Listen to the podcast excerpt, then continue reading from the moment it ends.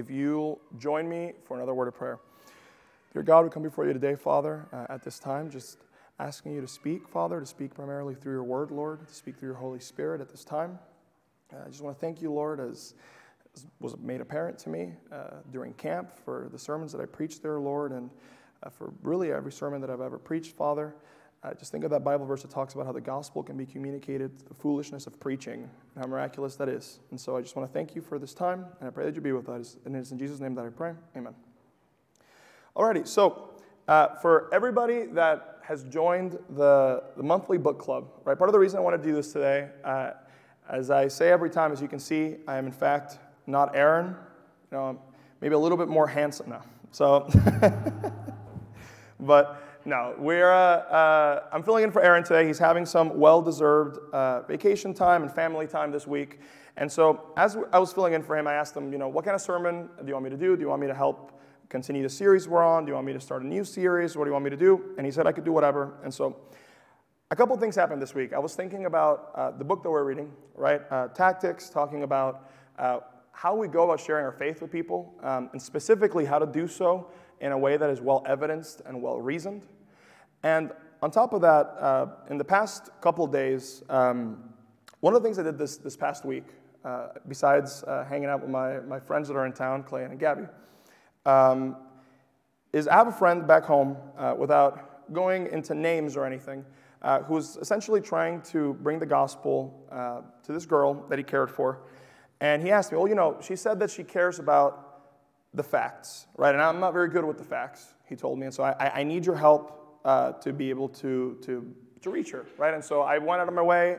I used my apologetics books that I have at home and these other resources that I know of online, and I put together this packet for them. Um, and I gave him this packet of apologetic stuff. She wrote down a bunch of questions. I wrote like, it's gonna sound like a lot, but uh, he told me the more you write, the better. She had like I want to say like 15, 20 questions. I wrote like 30 pages or something uh, of responses, which to me was, I was like, you know, this might be a little much, but he said the more the better. And we handed it to her. And here's the thing, right? So, uh, as I'm sure if you spend any time with me, uh, you'll be able to tell, right? There's different approaches that we can have to our faith, right? And, and preferably, we have multiple of these put, come together, right? We have like a mind based approach for our faith, but then we also have to have a heart based approach, right? After all, uh, we're all clear, scripture says that even the demons believe, right? And so it's, it's not just having intellectual assent to, to a certain set of facts, it's about your heart lighting up too. And it's just, even though this is a reality that we all talk about all the time and that we know all the time, because I tend to have a much more facts led uh, uh, pursuit of, of my faith, it always strikes me when I get a response like what I got from this person, uh, which was relayed to me by my friend, after he went through the packet with her, she said, No, you know what? These arguments make sense for the existence of God. All of this makes perfect sense. Yeah, I, I don't have any counter arguments. This all makes sense. But it's just not for me. And I don't know about you guys, but to me, that's always a striking answer. right? And that actually makes the second person that I know who will say, Hey, all of this makes perfect sense. I have no counter argument, I have no counter solution to these problems, but I just don't want to believe. And so, as weird as that may seem to us, that does bring us to a particular person in Scripture uh, who, as you can see by the title, uh, sadly, he received the uh, moniker Doubting Thomas, right? What a, what a great title to have, to be remembered, right? Peter being remembered as the guy that is able to say, well, although Peter has his three denials, but we also remember him, as Gretchen said earlier, the guy who says, Oh, Jesus, who are you? You're, you're, the, you're the Son of the Blessed One, right? You're, you're the Christ, you're the Messiah. And Thomas is just doubting Thomas. And so here's the thing. Uh, before I read us this, uh, this set of verses for today, I want to go into our core truth. If I can get it, there we go. Which is that every aspect of our faith in God should be firmly planted in the evidence He has provided us. Unlike the example that I gave at the beginning, and like we're about to see with Thomas, we need to make sure that when we look at our faith, we have that heart component but we also need to have that mind component, right? After all, the Lord says to love Him with all of our heart, with all of our strength, and with all of our mind. And so we ought to be able to love Him with all of our mind. And part of that is being able to trust in the evidence that He has provided us, not just for His existence, but for every aspect of the faith He calls us to have, and the same faith He expected Thomas to have, which we'll talk about in a second. And so here's the thing the word faith is a very ugly word for anyone who's not a Christian. Right? For atheists, for people that are, you know, maybe they're not full blown atheists, but maybe they just they don't like Christianity or they don't like the idea of God. Faith is like an ugly word. They look at the word faith and they think of, oh, well, you're just believing this thing because you want it to be so, and that's it. Right? They don't think there's any substance to it. In fact, uh, the well renowned atheist Aaron Ra, I believe I a quote from him. Uh, this is a guy who is an outspoken atheist. He'll debate Christians all the time. Uh, he'll actually get very aggressive with his tactics uh, as far as insulting people sometimes. And, and he can get kind of aggressive. And this is what he has to say about faith. He says, quote, faith is a belief that is not based on evidence. There is nothing reasonable about faith. Faith is an unreasonable conviction which is assumed without reason and defended against all reason. And this is how people that are not Christians think about us, right? This is how they think about when we say the word faith, that's what they think we mean. They think that faith just amounts to wishful thinking in the face of an overwhelming tide of evidence against what we believe. But that's not true, is it? Or rather, what I want you to ask yourself today is is that actually true for me in the way I practice my faith? When I think of the word faith, do I think of the word evidence, following it up closely? Or do I actually fall into what an atheist would think faith is? When I talk about my faith, when I think about my faith in Christ, do I think this is an evidence based faith? This is the facts line up here. I, my heart is, is following the facts, or are we putting the cart before the horse? Or are we saying, well, I would like for this to be true, and so I believe it, but I've never slowed down enough to think about why I believe it? Because if that's where, that's where you are today, if you identify with Thomas as we're about to read, uh, if for those of you with your Bibles, we're going to be reading uh, out of John chapter 20 in a second, if you want to turn there. John 20, verse 24. If you find yourself in the place of Thomas, my question for you this morning would be how can you begin firmly planting your faith in the evidence that God has provided you? And so we'll talk a little bit about what that means in reference to believing in God in general. But if you're already a Christian, you've been a Christian for a really long time, we'll talk about what that means in reference to how we treat Scripture and we treat the Word of God. And so, starting in John chapter 20, verse 24,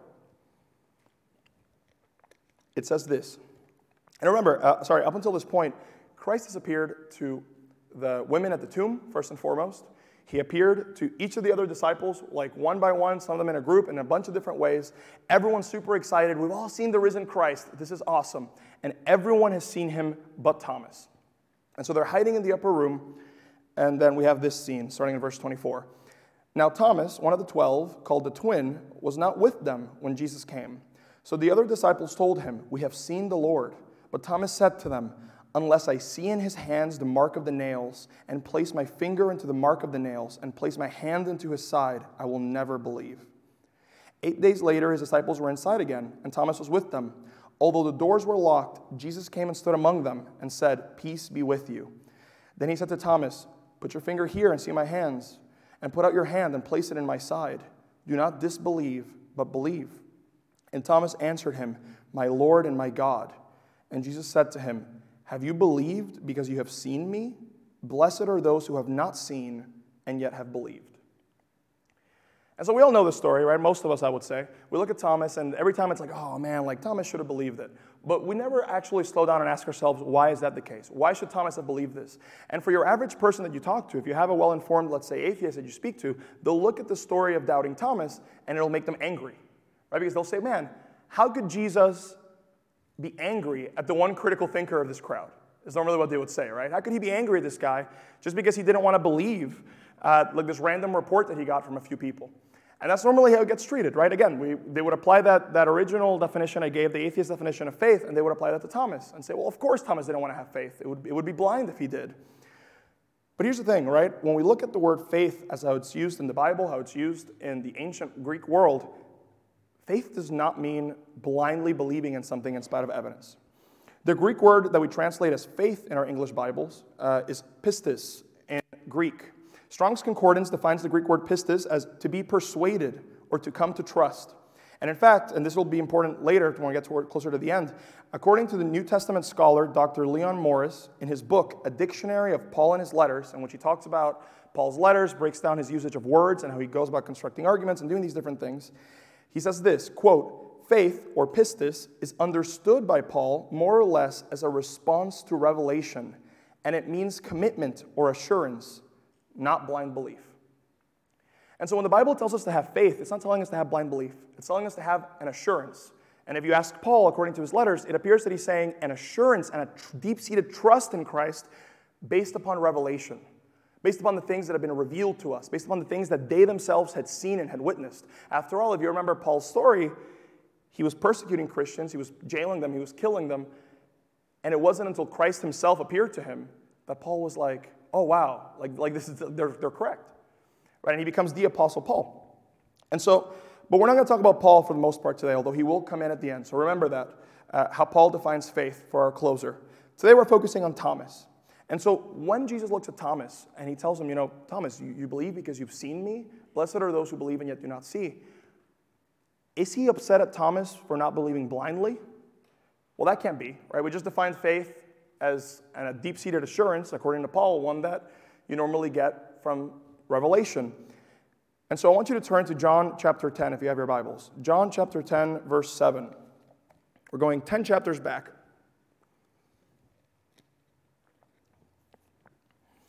And it says this. So this is Jesus in the middle of a discourse, right?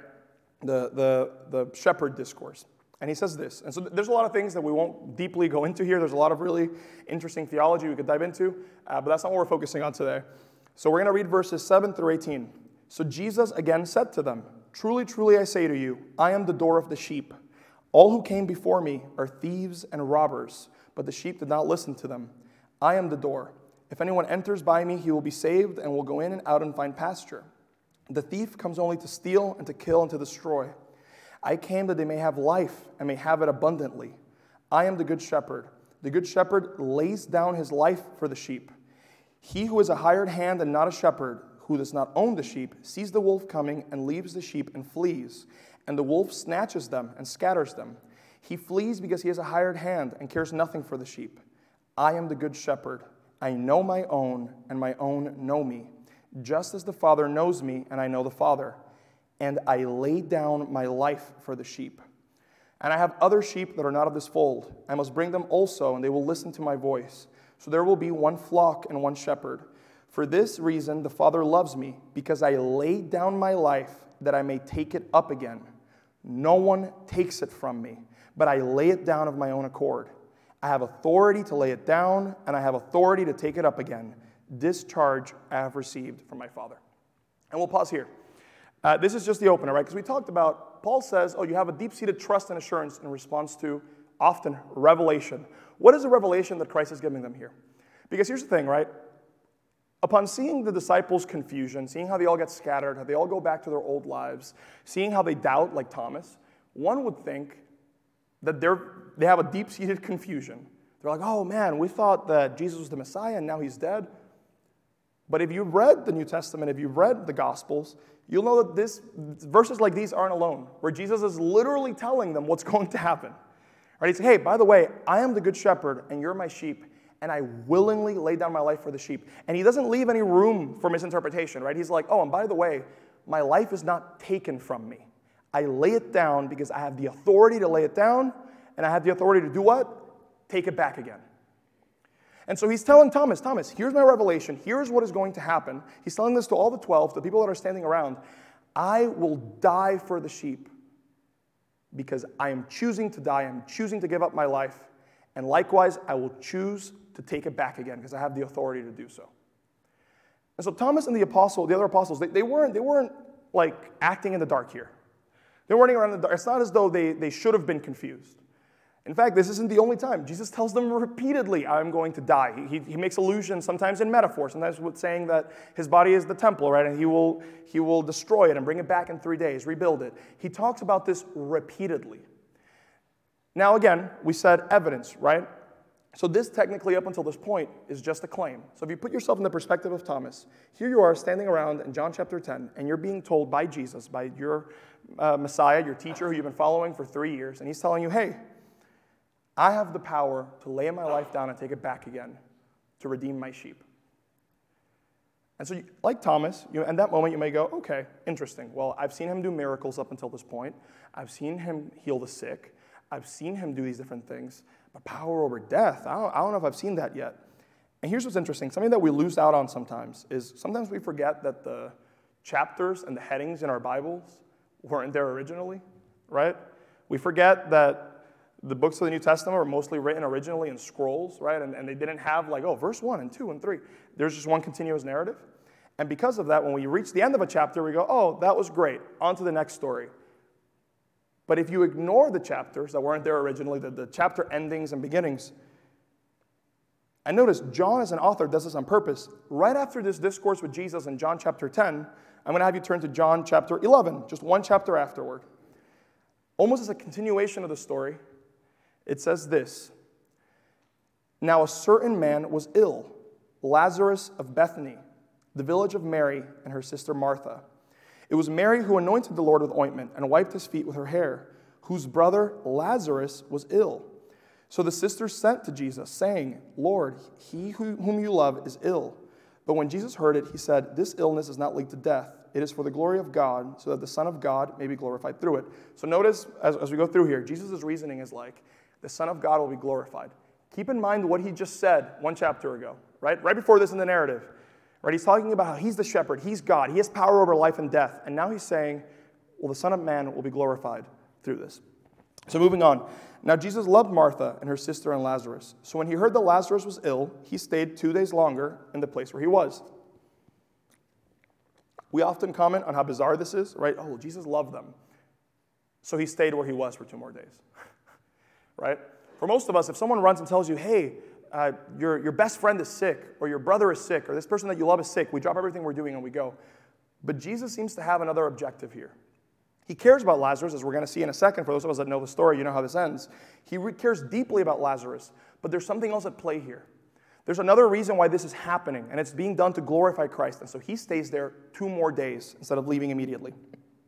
Moving on, it says, Then after this, he said to his disciples, Let us go to Judea again. The disciples said to him, Rabbi, the Jews were just now seeking to stone you, and are you going there again? And Jesus answered, Are there not 12 hours in the day? If anyone walks in the day, he does not stumble, because he sees the light of this world. But if anyone walks in the night, he stumbles, because the light is not in him. After saying these things, he said to them, Our friend Lazarus has fallen asleep, but I go to awaken him. The disciples, as we all know, often missing the point, say to him, Lord, but if he has fallen asleep, he will recover. And that Jesus had spoken of Lazarus' death, but they thought that he meant taking rest and sleep. Then Jesus told them plainly, Lazarus has died, and for your sake I am glad that I was not there, so that you may believe. Notice what he's saying, right? He's not saying, oh, you know, well, I care about Lazarus and I'm going to go heal him, which he is. He's not just saying, oh, well, you know, the focus here seems to be on, I am glad that this has happened, so that what? So that you may believe. Notice, Jesus isn't asking them to believe anything that he's not substantiating with evidence. Right? When he shows up and he says, I am the Messiah, He's not just speaking empty words, he's performing miracles. He's doing things, he has knowledge that none of them have access to about themselves, right? He's doing things that are outside the realm of possibility for any normal human being. And so here's the interesting bit, right? So then Jesus told them plainly, Lazarus has died, and for your sake I am glad that I wasn't there so that you may not you may believe, but let us go to him. And look who's the next person that gets mentioned. So you know that he's there in this narrative. So Thomas, called the twin, said to his fellow disciples, Let us also go that we may die with him. He's being a little bit sarcastic, right? They're worried that, that the Jewish people that were trying to kill Jesus beforehand in that same area are going to kill them again. But John, knowing what is going to happen much later, 10 chapters later that we read, he goes out of his way to mention Thomas. Like it's, it's almost like a little side note. Oh, by the way, just so you know, like Thomas is here. or like Thomas has heard all these words. Thomas is going to witness what's about to happen. So that we know that Thomas isn't being asked to believe blindly. He's not being told to believe things that he's not seeing before his very eyes. And yet, we're going to skip forward here to verse 38 to see what happens. So we're skipping over Jesus showing up and talking to different people. Then Jesus, in verse 38, then Jesus, deeply moved again, came to the tomb, to Lazarus' tomb. It was a cave, and a stone lay against it. Jesus said, Take away the stone. Martha, the sister of the dead man, said to him, Lord, by this time there will be an odor, for he has been dead for four days. Jesus said to her, Did I not tell you that if you believed, you would see the glory of God? So they took away the stone, and Jesus lifted up his eyes and said, Father, I thank you that you have heard me. I knew that you always hear me, but I said this on account of the people standing around, that they may believe that you sent me. When he had said these things, he cried out with a loud voice, Lazarus, come out. The man who had died came out, his hands and feet bound with linen strips, and his face wrapped with a cloth. And Jesus said to them, Unbind him and let him go. And so, what do we see here? We see Jesus giving revelation. We see Jesus saying, Hey, by the way, I have power to lay my life down for you, and I have the power to take it back. Essentially saying, Because I am God, because only God has power over life and death. And then a chapter later, he's literally shown not just defeating death, not just bringing someone back from the grave, but if you notice the details, Lazarus wasn't dead like in a ditch somewhere. Where was he? He was in a tomb that was a cave with a stone laid against it. All right, so how much closer could we possibly get to Christ's own future resurrection? And yet, in spite of all of this, I'm going to read us the first set of verses again. In spite of all of this, back in John 20, now Thomas, one of the twelve, called the twin, was not with them when Jesus came. So the other disciples told him, We have seen the Lord. But he said to them, Unless I see in his hands the mark of the nails, and place my finger into the mark of the nails, and place my hand into his side, I will never believe. And so when we put it into context, what to a skeptic may seem like a reasonable response oh, well, I mean, what evidence has Thomas seen? When we see it in context, how much more evidence could Thomas possibly need? He's walked with Jesus for three years. He knows who Jesus is. He's seen him walk on water. He's seen him heal the blind. He's seen him heal the lame. He's seen him straight up say, I am going to die for you, and I will take my life back and then shortly after saw him take back the life of a guy that was laid in a tomb just like jesus' tomb was going to be and so suddenly we look at thomas and it's kind of like well it's not that thomas is being asked to believe without evidence and then being scolded for not doing so. He's being admonished for being stubborn in the face of sufficient evidence. And so this brings us to the first of our two truths for today which is that we often play the ultimate skeptic in order to avoid god. So, whether we would look at ourselves and say, oh, you know, well, I am an atheist and I'm firm in my convictions, or whether we would look at ourselves and say, well, I've never thought into it that deeply, but, you know, I have questions. A lot of the time, like Thomas, we decide to play the ultimate skeptic. That's, that's what Thomas was doing, right? He had plenty of evidence. He had the claims of Christ for what was going to happen. He saw Jesus doing literally like a parallel to what was going to happen. He had his closest friends who were grieving just like him, who, had, who were crying just like him in the days beforehand, run to him and say he is alive. Not only that, if you know the story, the women, when they came back with their report that the tomb was empty, John and Peter raced to the tomb. Thomas could have gone to check out the tomb, right? they all knew where it was, they all saw it, it was empty. He was being stubborn. And now we don't know exactly why this is, right? We have Thomas saying, you know, unless I, am able to see him and I'm able to place my hand in, in the holes on his hands and side, I will by no means believe this. And so while we may not know what inspired Thomas to say this, as we apply this to ourselves, as we apply this to how we see ultimately the evidence in light of being an ultimate skeptic, it's very likely that Thomas was saying this as a response of the really hard emotional time he had just been through. Think about the things that he's pointing out, right? He's pointing out his own senses, right? Unless I can see him, unless I can place my hand in his side and on his hands, I will not believe. If you put yourself in the mind of Thomas, uh, although we are looking at him a bit more critically now when we talk about the evidence, also try to understand what they had just been through. He had seen Jesus taken away in the middle of the night in a garden, taken away by soldiers. After Peter and John went after him, Peter came back, surely sobbing, having denied Christ three times. Probably told them about how he was being put on a phony trial and he was being struck repeatedly. And then surely later he hears a report from John and Mary about how after that, after he was put on trial with the Romans, he was beaten senseless and tortured and put on a cross to die a grisly death. And so when we try to put ourselves in the mind of Thomas, when we ask ourselves, well, why is he playing the skeptic? Why is he ignoring the evidence? A good candidate for that answer might just be the trauma that he's gone through. It might be that he's ignoring the evidence because he's looking at the things that have happened and he's like, sure, I may, have, I may not have been there in person, but I heard what happened. I heard about the holes put in his hands. I heard about the hole in his side from the spear they thrust into him. So until I see him, I will not believe. And so, how does this translate to us, right? We may not be walking around with the risen Christ among us this morning, but it may be that, like Thomas, we may want to play the ultimate skeptic because of previous trauma that we've had. We may want to play the skeptic with God because, oh, you know, well, I've dealt with religious people before, and religious people have hurt me, religious people have spread rumors about me, religious people have treated me really badly. And so I have a lot of trauma, so until I were to see some overwhelming evidence, I will not believe. And so we ignore everything that is in front of us. Maybe we look at our own life and we say, well, you know, I have a lot of past trauma where maybe I'm the perpetrator of the injustices, right? I'm a horrible person. I look back at my life and there are things that I've done that I'm ashamed of that are horrible. And so, because we get caught up in our trauma and we get caught up in our feelings, instead of looking at the evidence, instead of looking at the truth of Scripture, instead of looking at even something like just historical evidence for the Bible, we instead say, no, no, no, no. I know the trauma that I've been through, I know the horrible things that I've done. There couldn't be a God out there that would love me. And like Thomas, we ignore the evidence in front of us. And so, whether that's you this morning or whether you're dealing with people, maybe, maybe that's not you, right? Maybe you're like, man, I'm on fire for Christ and, and I don't want to avoid God. I love the Lord. But you need to keep this in mind when you speak with other people.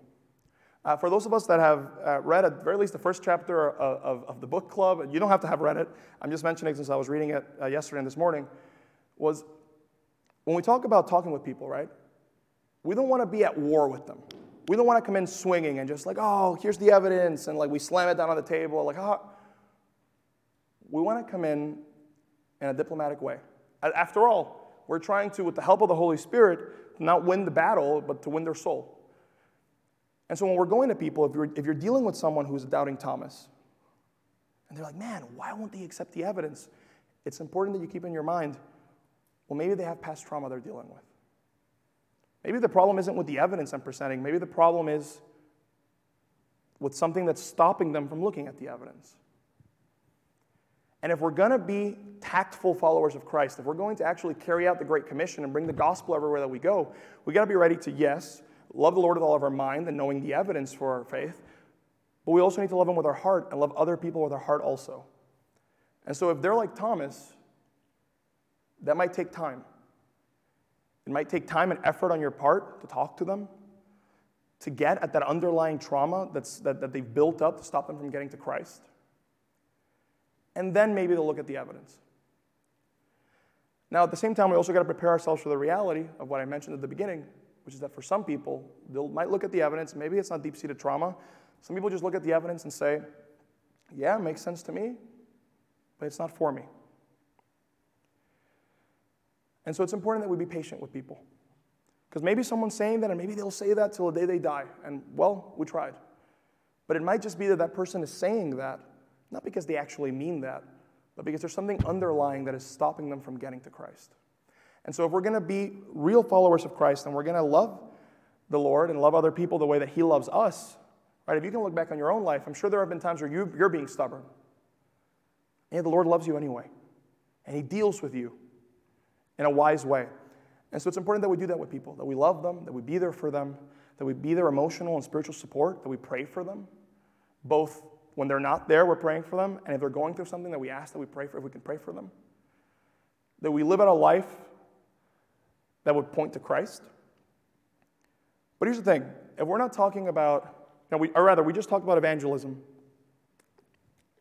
We talked about what it means deal with, with a doubting Thomas in our own life. Maybe we're, we're playing the ultimate skeptic, or maybe we're trying to help people that are playing the ultimate skeptic when it comes to God. But maybe you look at that and you say, no, you know what? I have a pretty good rapport with my, uh, with my unbelieving friends. I do my best with the Lord's help. I'm not perfect, but I do my best to reach out to them. I do my best to have the evidence.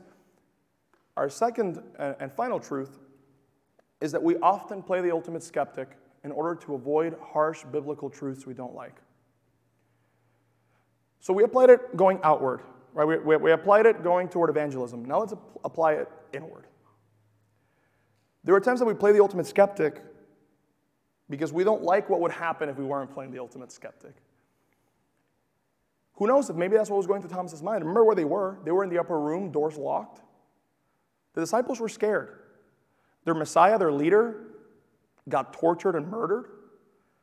The Jewish leaders are out for blood when it comes to this Jesus movement. They might come for them next, who knows? And so they're scared. And so we don't know if this is what was going through Thomas's mind, but perhaps, if we can speculate for a second, maybe he didn't want to believe the evidence because if he did, this Jesus movement wasn't over. Maybe if he believed the evidence, he might have to be tortured one day too, and maybe even die for his faith. And maybe that's not something he wanted to do. And now we don't know, right? We don't know if that was what was motivating him, but I, I would ask you, does that motivate you this morning? Maybe not on, on the, oh, you know, I might die for this Jesus movement necessarily. But when you look at God's truth, when you read Scripture, do you decide to play the ultimate skeptic for truths that you don't like? And before I get into, into uh, what, what some of these are, right, there's something that, that gets brought up, uh, and I've heard this all the time. I hear, I have heard it in sermons growing up, I've heard it in like uh, pastor to pastor jokes. I hear it all the time, right? When people are talking about sin, and it's like, oh, you know, everyone wants to talk about the big sins like sexual immorality and murder, and yet, like, no one wants to talk about like lying or gluttony, right? And it's ironic that I say that because you look at me and it's like, yeah, that's a sin that I struggle with, right? But if we're going to be honest this morning, what's that sin that you? Because the thing is, when, when we look at even that joke when that gets said and everyone laughs, it's like we're all intrinsically agreeing with each other. Oh, yeah, because who would mention that? Because they, they would struggle with that. Why would we not mention that? If gluttony is something that I struggle with, for example, and I do, why would I ignore that from Scripture? That wouldn't make me a faithful pastor. It wouldn't make me a faithful Christian. It wouldn't make me a faithful follower of Christ to do that. And so, likewise, I would ask you if you look at your own life, when you look at Scripture, do you look at it through the lens of what you would like to be true? Right? When you read those, those scary Bible verses about the reality of hell for people that don't believe in Christ, do you choose to cast that evidence aside and say, oh, no, but I'm sure they'll be fine? Despite of all the evidence that the Bible gives you as to what is going to happen. When you look at Bible verses that sound harsh, right? Things that talk about, like we talked a couple weeks ago, uh, about anger, about how sinful anger is and hatred is towards somebody. Do you just ignore that and say, yeah, but that's not that big of a problem, whatever? And you ignore the evidence in Scripture. Or even if we're going to talk, and we're going to be honest this morning and talk about the more hot button issues, do we look at verses that talk about Things like sexual immorality, to lust after someone. A lot of the time we think, oh, yeah, well, you know, I'm not out committing adultery, I'm not out cheating on my spouse. No, but are your eyes wandering though? And if they are, are you treating that seriously or are you ignoring that because it's convenient to ignore it? Like it was convenient for Thomas to ignore the evidence. When you read harsh verses about things like practicing homosexuality, Things get uncomfortable, right? I say that, and it's almost like we can feel the atmosphere get thicker. Why is that? We need to look at Scripture, and either we're going to take all of it or we're going to take none of it. And if we're not going to play the ultimate skeptic with the existence of God, if we're not going to play the ultimate skeptic with the God of the Bible, why would we play the ultimate skeptic with the truths that the God of the Bible is revealing to us? Brothers and sisters, I, I, I submit to you, we can't do this. And I do it, I think we all do it, right? We get uncomfortable. We don't want to tell someone who, who seems to be leading a pretty happy life. We don't want to tell them, hey, you're, you know, you're, you're living a life full of sexual immorality that's leading to hell. We don't want to say that. We don't want to look at someone who is engaging, let's say, in homosexual behavior and say, hey, listen, the Lord loves you and I love you, and this sin is just like my sin. It's sin is sin at the end of the day, but it is sin. We don't want to say that to people. And so I would ask us this morning why don't we want to say that? Are we saying that because the biblical evidence isn't there? Or is there a pile of biblical evidence and we ignore it anyway? Because I don't want to say that. I don't want to have to tell someone that. I don't want to have to change myself with the sins that I struggle with.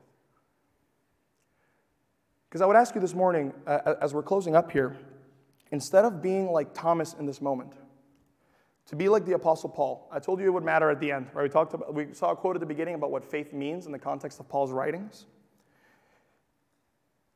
Let me read to you what the Apostle Paul said, and I'm going to do my, my I'm going to try my hardest to choke up here. um, in Paul's final letter, right, of 2 Timothy, he's been imprisoned for a while. As Aaron tells us all the time, he reminds us all the time, Paul has been beaten for the faith. He's been stoned for the faith. All horrible, all horrible kinds of things have happened to Paul for the faith. And he's getting close to the end here. He's finishing up the final chapter of his final letter to Timothy. And after that, the rest of history. After that, to become a martyr. And here's what he says to Timothy. And while he's just talking to Timothy, and while this is in a very pastoral context, I want us to apply that to ourselves as well. Because there are things that apply to pastors like me or like Aaron in a pastoral context, but they apply to you as well. And it's our responsibility individually. And here's what he says to Timothy I charge you, therefore, before God and the Lord Jesus Christ, who will judge the living and the dead at his appearing in his kingdom, preach the word. Be ready in season and out of season. Convince, rebuke, exhort with all long suffering and teaching. For the time will come when they will not endure sound doctrine, but according to their own desires, because they have itching ears, they will heap up for themselves teachers, and they will turn their ears away from the truth and be turned aside to fables. But you be watchful in all things, endure afflictions do the work of an evangelist, fulfill your ministry. And before I read this final part, which is the one that kind of chokes me up, that I'm preparing not to choke up for the benefit of reading it to you guys, notice what he's saying.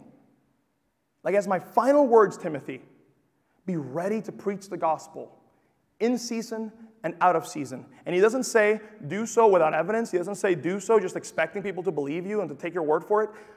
Convince, rebuke, exhort, these are difficult things that he's asking of Timothy, and it's difficult things that he's asking of me and of you. But if we're going to be faithful followers of Christ, we have to do them. And as I finish up here, notice the final thing in this, in this set of verses before he gives his, his greetings and, and, and closes out the letter. This is the final kind of meaty part of what, of what Paul is saying. He said all this, right? You need to do this. Uh, Paul has been doing it himself, right? We know from his other writings that, he, he's telling people, like, man, follow, like, imitate me as I imitate Christ. Like Paul, is, all these things that he's telling Timothy, Paul has done himself. He's been willing to sacrifice himself. And while this sounds scary, while it's very uncomfortable to talk about these things with people, notice to what end we're doing this. Following, Paul says this Fulfill your ministry, for I am already being poured out as a drink offering, and the time of my departure is at hand. I have fought the good fight. I have finished the race. I have kept the faith. Finally, there is laid up for me the crown of righteousness, which the Lord, the righteous judge, will give to me on that day, and not to me only, but also to all those who have loved his appearing. And so, my my question to you this morning is can you say that like Paul? Are you convincing? Are you rebuking? Are you exhorting? And not just other people, but yourself? Could you say, like Paul, if you were to meet your end tomorrow, could you say, I have run the good race, I have fought the good fight, I have kept the faith? That is my question to you this morning. And so, if you will close your eyes and bow your heads at this moment, with all heads bowed and eyes closed, if you're a Christian and you look at your life, and as I'm speaking these words out to you, you feel that while you're saved, you may have failed Christ leading up to this point. Maybe you've compromised truths of Scripture for the sake of being comfortable. Maybe you've played the ultimate, the ultimate skeptic to stay away from these harsh truths. But you want to repent from that. You want the Lord to help you have the courage to follow through with the gospel the way He wants you to. If that's you, if you would raise your hand, I would love to pray for you this morning. Or maybe you listen to all of this and you say, Well, I'm not a Christian. It's dawned on me that I've been playing the ultimate skeptic all this time. Like Thomas, I've seen the evidence laid out before me in Scripture, I've seen the evidence laid out before me historically and everywhere else. And up until this point, I've said, This is just not for me. But listening to this, you feel convicted and you want to be saved. You want to receive Christ into your heart. You want Him to be Lord of your life. Like Paul, you want to say, I have run the good race, I have fought the good fight. If that's you this morning and you would like to be saved, I would love to pray for you if you would raise your hand. Father, we come before you today, Lord. We just want to thank you for this time that you've given us. We thank you for your word. We thank you, Father, that you're just such a good God to us, Lord That even when I would fail you, that even when we would fail you, Lord, you would pick us back up again and dust us off and forgive us. I pray, Lord, that you forgive me, that you forgive everyone within the sound of my voice, Father, for all the times in which we failed to bring the whole gospel, for all the times in which we failed to preach the gospel in a loving way, but in a convincing way. I pray that you forgive us, Lord, for all the times in which we've avoided the harsh truths of Scripture. And I would pray, Father, that you give us the courage, that like Paul, you would give us the courage, Lord, even when facing insults, even when facing pushback, even if it one day came to the point of facing death, Lord, that we would do so willingly for the glory of Christ. I pray for every person that raised their hand, Lord, to that end. And I also pray for anybody, Lord, whether they raised their hand or whether they kept it down, Lord, who needs you this morning. For anyone out there who has not been saved, who cannot call you their king, Lord, I pray that you would give them a heart of flesh this morning, Lord, that you would convict them through your Holy Spirit, Father, would speak to their heart through Scripture, Lord. I pray, Lord, that ultimately they may make the best decision that they could ever make, and that is to follow Christ. We love you, Lord, and we thank you, and it is in Jesus' name that we pray. Amen. Thank you for tuning in to Star Church's sermon. We truly hope that the sermon edified you today and brought you closer to the Lord. For more information about Star Church, visit our website at stargbchurch.com. Once again, that's stargbchurch.com. If you would like to visit our church, our address is 4925 State Road 142 North, Eldorado, Illinois 62930. We now pray that God will bless you as you enter the mission field and bring His word to the world. And as always, we will see you next time here at Star Church.